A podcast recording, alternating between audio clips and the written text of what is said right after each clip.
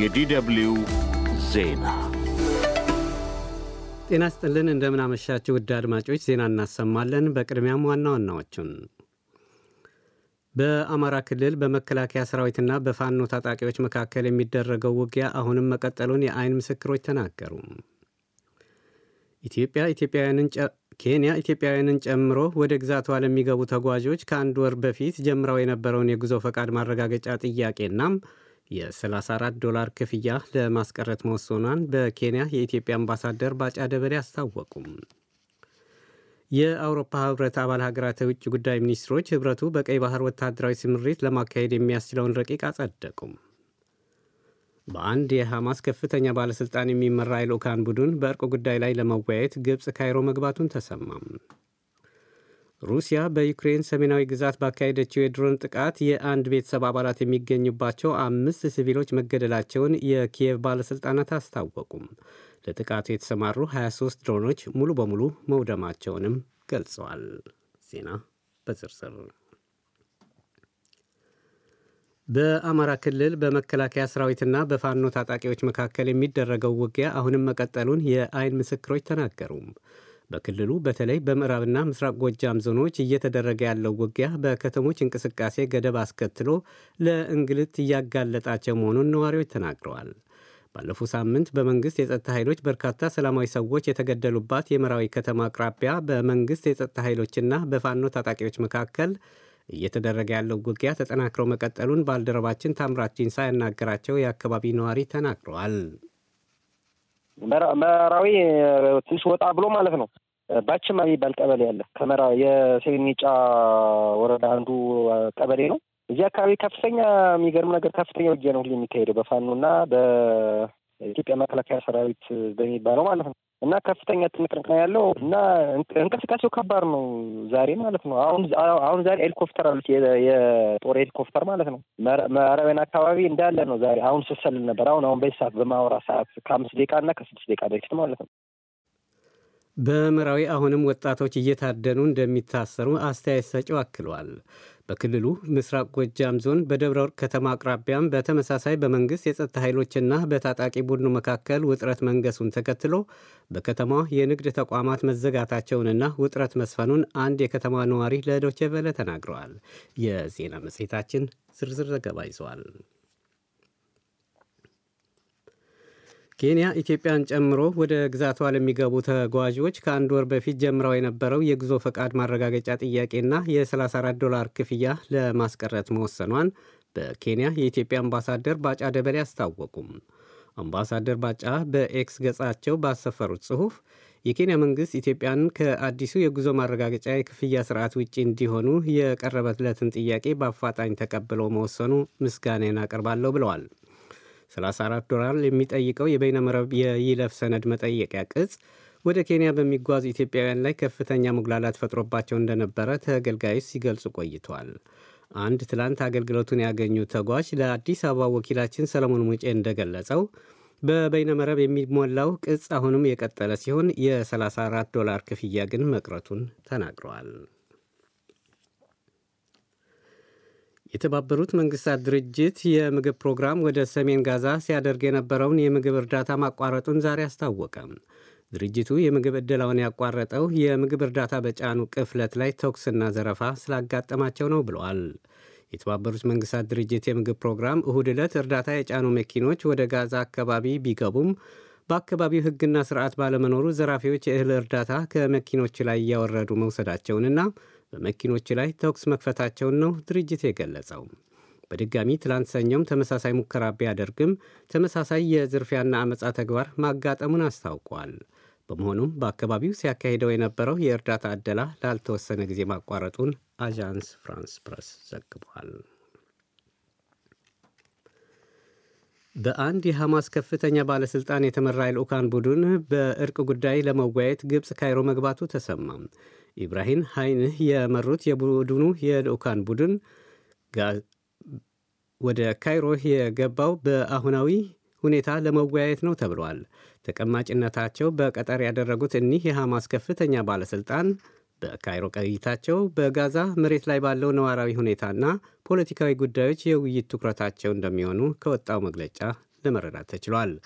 መግለጫውን ጠቅሶ አዣንስ ፍራንስ ፕረስ እንደዘገበው የእስራኤል ወረራ ለማስቆም የእርዳታ እህል ለተረጂዎች የሚቀርብበት ሁኔታና የፍልስጤማውያን ትግል ዓላማዎች ለማሳካት የሚያስችሉ ውይይቶች ይካሄዳሉ ተብለዋል።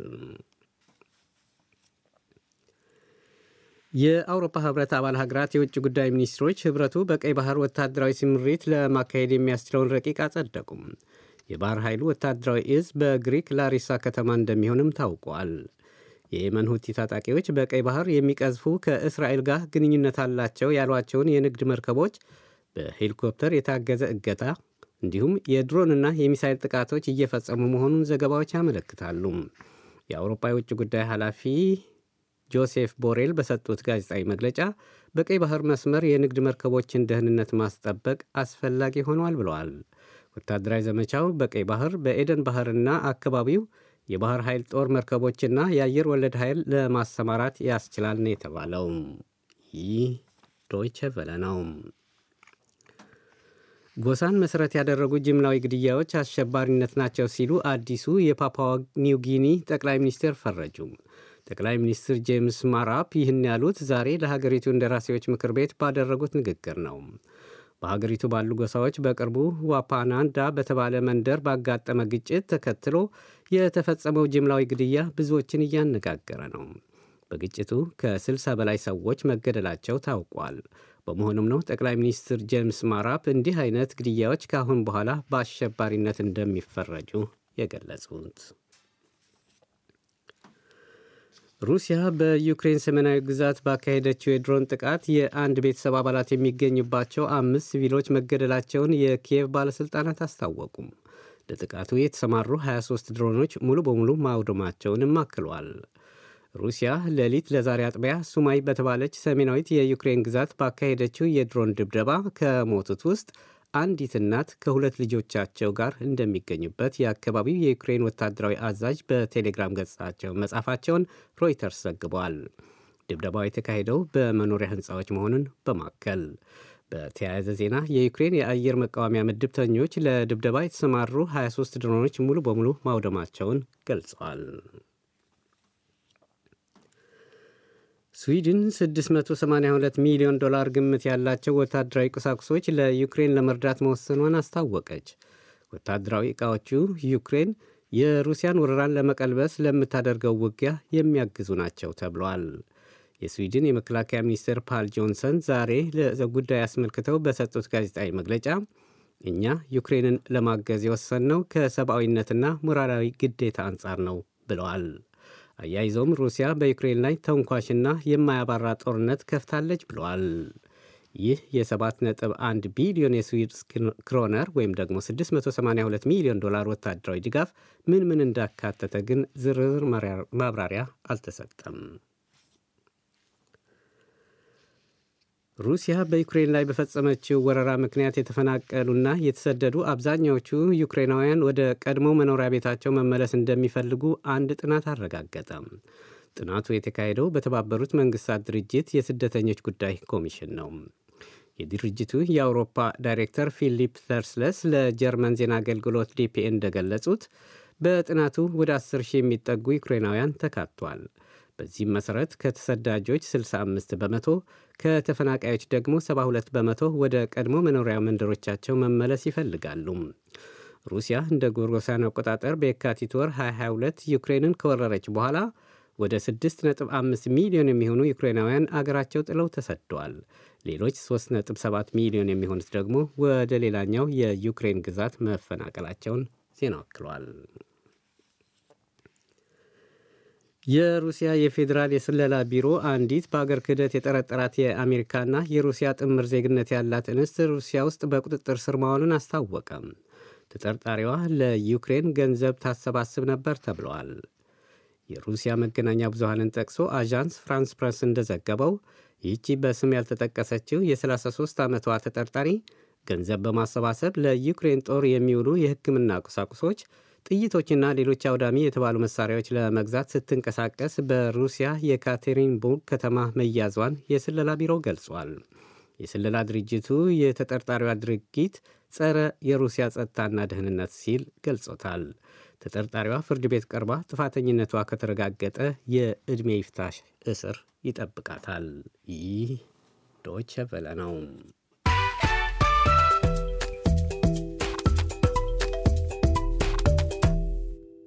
አድማጮች ዜናውን ለማጠቃለል ዋና ዋናዎቹን አንዴ በድጋሚ ላስታውሳችሁ።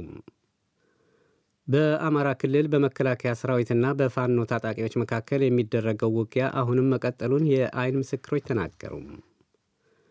ኬንያ ኢትዮጵያውያንን ጨምሮ ወደ ግዛቷ ለሚገቡ ተጓዦች ከአንድ ወር በፊት ጀምረው የነበረው የጉዞ ፈቃድ ማረጋገጫ ጥያቄና የ34 ዶላር ክፍያ ለማስቀረት መወሰኗን በኬንያ ኢትዮጵያ አምባሳደር ባጫ ደበሌ አስታወቁም።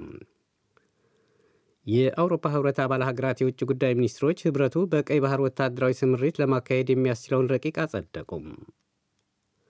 በአንድ የሐማስ ከፍተኛ ባለሥልጣን የተመራ የልዑካን ቡድን በእርቅ ጉዳይ ላይ ለመወያየት ግብፅ ካይሮ መግባቱ ተሰማም። ሩሲያ በዩክሬን ሰሜናዊ ግዛት ባካሄደችው የድሮን ጥቃት የአንድ ቤተሰብ አባላት የሚገኙባቸው አምስት ሲቪሎች መገደላቸውን የኪየቭ ባለሥልጣናት አስታወቁም። ለጥቃቱ የተሰማሩ 23 ድሮኖች ሙሉ በሙሉ ማውደማቸውንም አክለዋል። ዜናው በዚሁ አበቃም።